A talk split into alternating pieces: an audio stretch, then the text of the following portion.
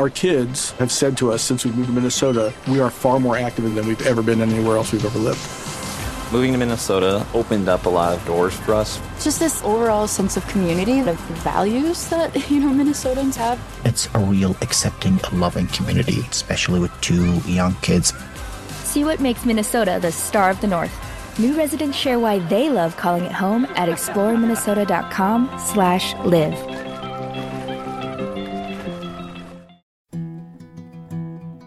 A science story, huh? These NYU scientists, they I it felt felt it on right. I was so and I just thought, well, I had figured it out. it was that golden moment. because science was on my side.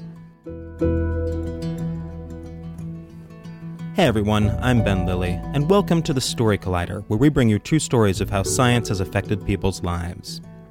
This week's story is from Jim O'Grady. The story was recorded in November 2013 at the Under St. Mark's Theater as part of the Gotham Storytelling Festival. The theme of the evening was storms.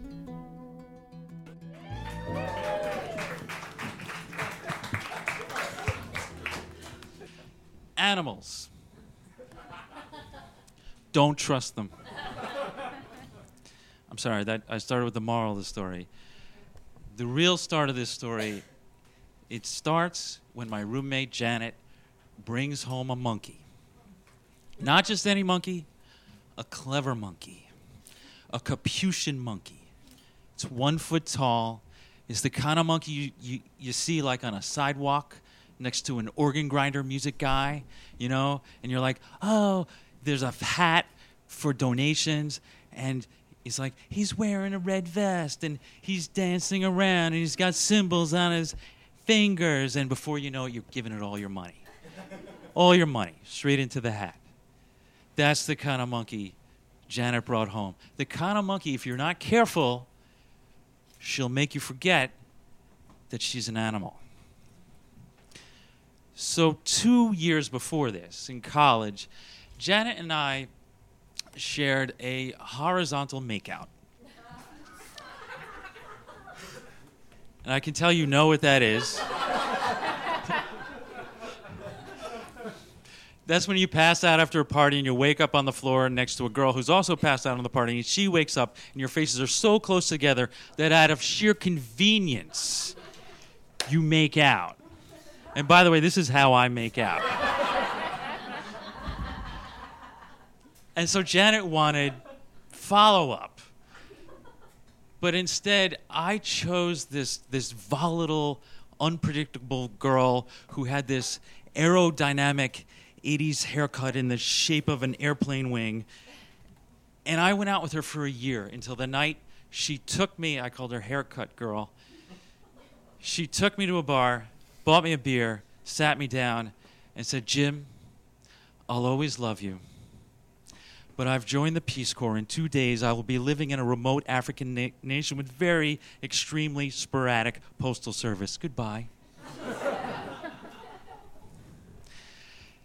Janet was the opposite of haircut girl. She had ponytails.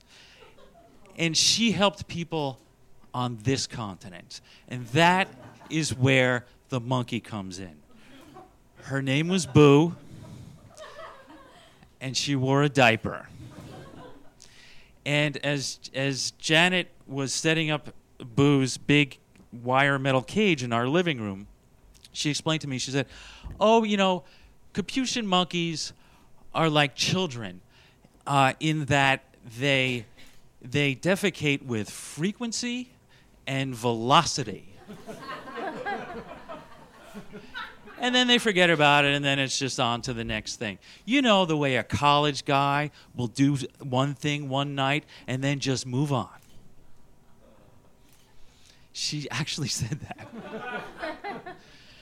so, Janet worked in a research lab. Research labs are where science happens. Science.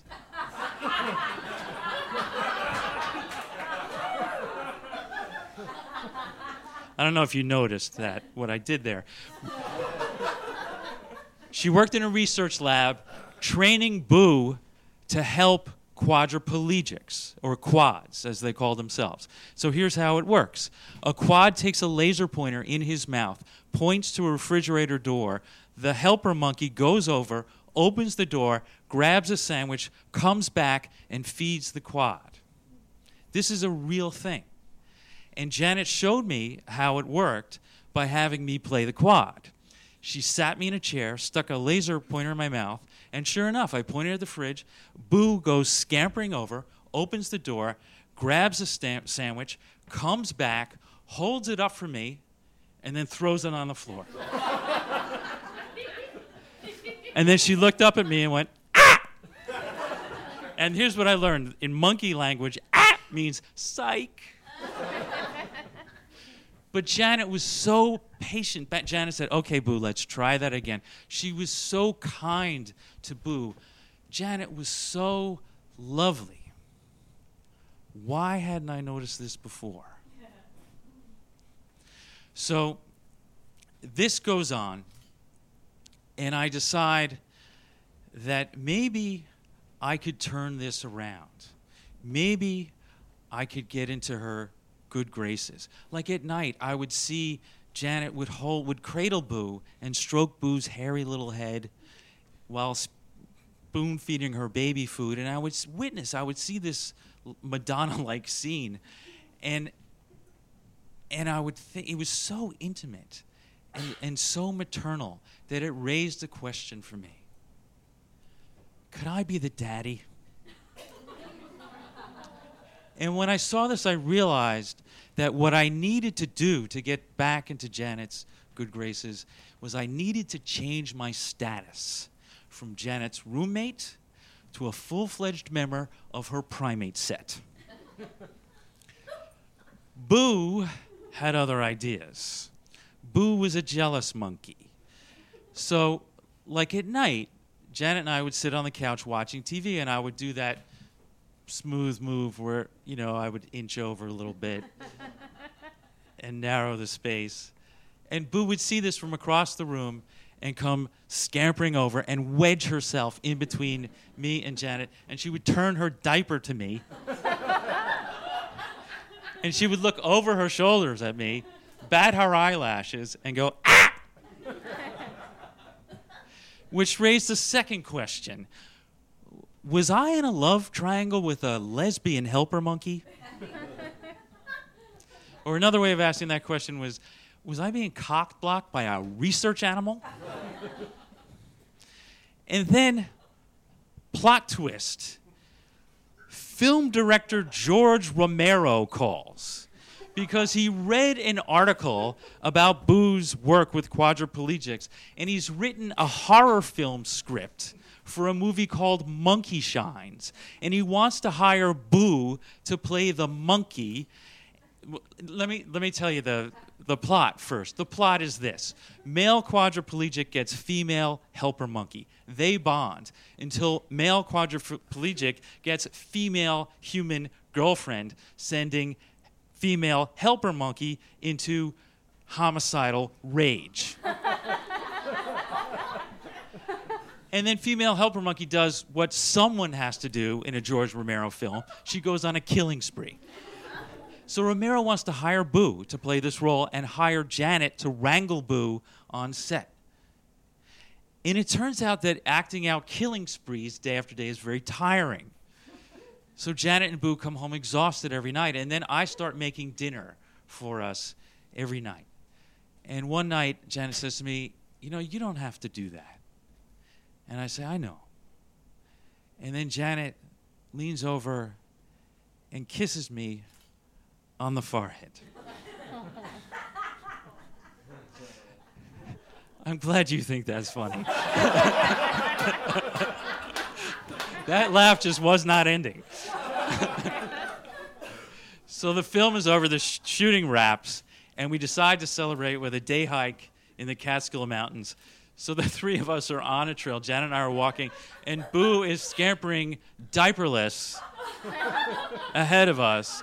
And we're like any normal family, except the child is a monkey who now and then runs up a tree, turns around, looks down, and then shits all over the tree. So we do this, and then we're going to have a picnic, but storm clouds are coming in, and, and it starts to get stormy and windy. And Boo actually finds toward the top of this mountain a little, a little natural shelter, it's sort of like a semi cave.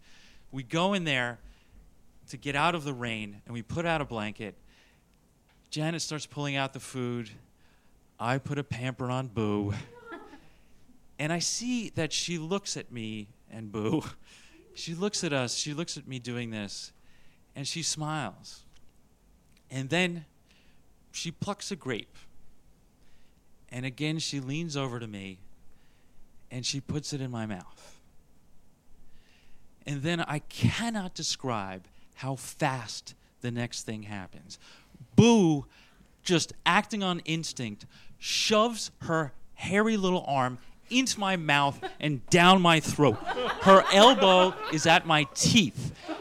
She's wriggling her fingers in my esophagus trying to get the grape, but she's pushing it down, and now I'm choking on her arm. And Janet says, Boo, pulls her off, comes around behind me, Heimlichs me, the grape goes flying out of my mouth, and then Boo runs into the storm.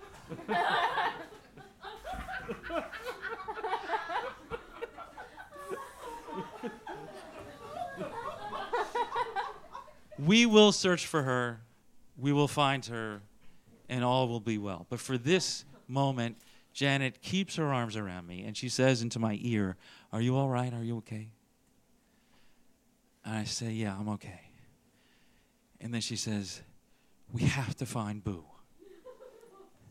And as we walk out into the rain, down a path through the woods in search of a monkey, it hits me that Janet doesn't say, I have to find Boo.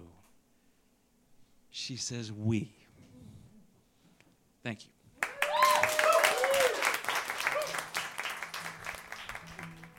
That was Jim O'Grady. Jim is a reporter for WNYC Radio and a Moth Grand Slam champion.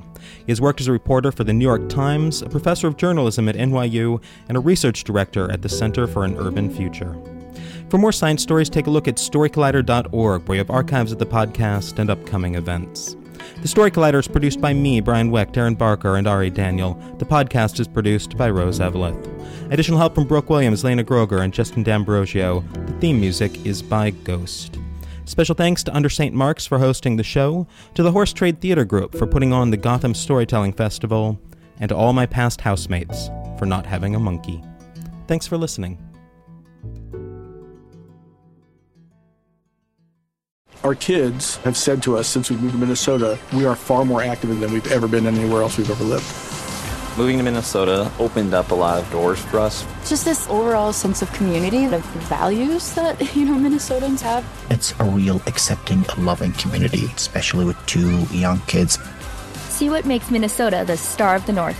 New residents share why they love calling it home at exploreminnesota.com slash live.